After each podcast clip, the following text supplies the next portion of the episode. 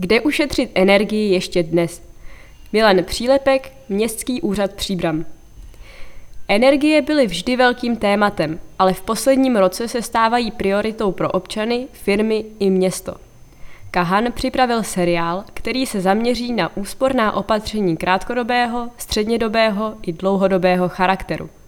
V tomto vydání začínáme s opatřeními, jež se dají uskutečnit prakticky okamžitě.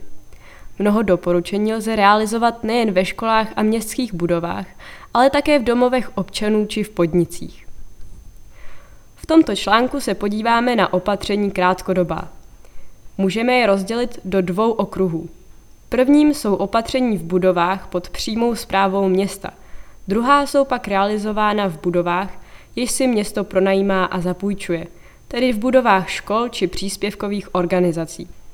Specifickou vlastností těchto krátkodobých opatření je jejich poměrně nízká vstupní investice a rychlá realizovatelnost. Mnohá z nich jsou už uvedena v život, například oddálení topné sezóny a hlídání a nastavení teplot a časů topení. Tímto opatřením a samozřejmě i vlivem příznivého počasí začátkem podzimu se v porovnání s loňským říjnem povedlo uspořit na pěti monitorovaných budovách 3500 metrů krychlových plynů. V ostatních budovách, na kterých byl tento režim také nastaven, lze očekávat podobné úspory. Další opatření jako výměny zastaralých svítidel se už realizují a budou pokračovat. Ve všech městských budovách a budovách příspěvkových organizací probíhá v současné chvíli monitorování a poradenská činnost energetického manažera s cílem implementovat zásady koncepce energetické úspornosti. Při kontrolách městských budov se zaměřujeme na následující okruhy. Osvětlení. Jsou venkovní prostory, parkoviště, dvůr, chodníky, vchod uměle osvětleny? Kdo světla rozsvěcí? Mají časové spínače či detektory pohybu? Je osvětlení místností a chodeb příliš jasné či naopak nedostačující? Svítí se v místnostech, které nejsou využívány? Jsou zde zbytečná světla? Mohou být skupiny svítidel rozsvíceny a zhasnuty samostatně? Jsou některé žárovky zastaralé a měly by být vyměněny za žárovky účinnější? Fungují na chodbách či toaletách pohybová čidla? Topení. Kdo hlídá začátek a konec topné sezóny? Topí se od začátku sezóny celý den nebo jen ráno? Lze topení regulovat? Nacházejí se v budově topná tělesa, která nepracují správně a plítvají energií? Jsou všude umístěny termostaty a lze regulovat teplotu v jednotlivých částech budov? Pracují správně, například porouchaný termostat je automaticky nastaven na nejvyšší teplotu. Mohou být radiátory regulovány individuálně nebo lze systém ovládat pouze centrálně.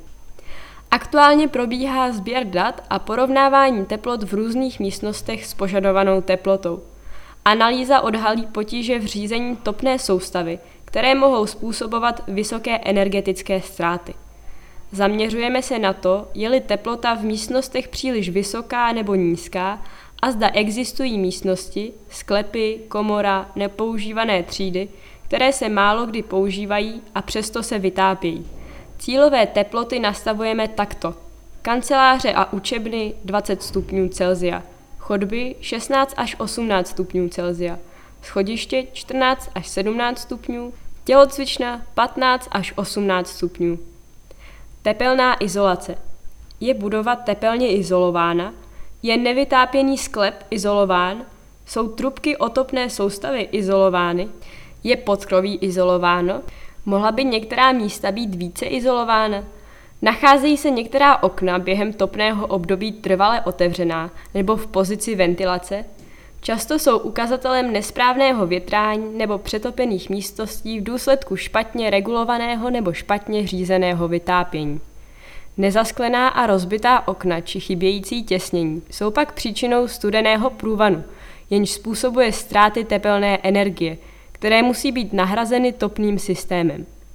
Aplikace těsnící pásky může mít veliký efekt při nízkých vynaložených nákladech. Teplá a studená voda.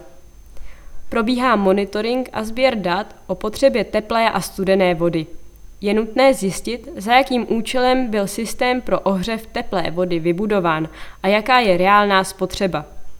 Dále si klademe otázku, zda je teplá voda potřebná u všech umyvadel. Například školní kuchyně a bufety mohou být místem plítvání teplou vodou. Co je zdrojem teplé vody? Jaká je nastavená teplota? Lze tuto teplotu snížit na 55 až 60 stupňů Celsia? Jsou na všech vodovodních bateriích osazeny účinné perlátory vody? Ostatní elektrické spotřebiče. Sbírají se a vyhodnocují údaje o spotřebičích? Hlavně pokud jsou v budovách ledničky, automaty na nápoje, bojlery na teplou vodu, větrací systémy a tak dále. Jsou v místnostech zjevně nepotřebné spotřebiče? Kdy, jak často a jak dlouho jsou spotřebiče používány? Jsou teploty ledniček a ohřívačů vody správně nastaveny?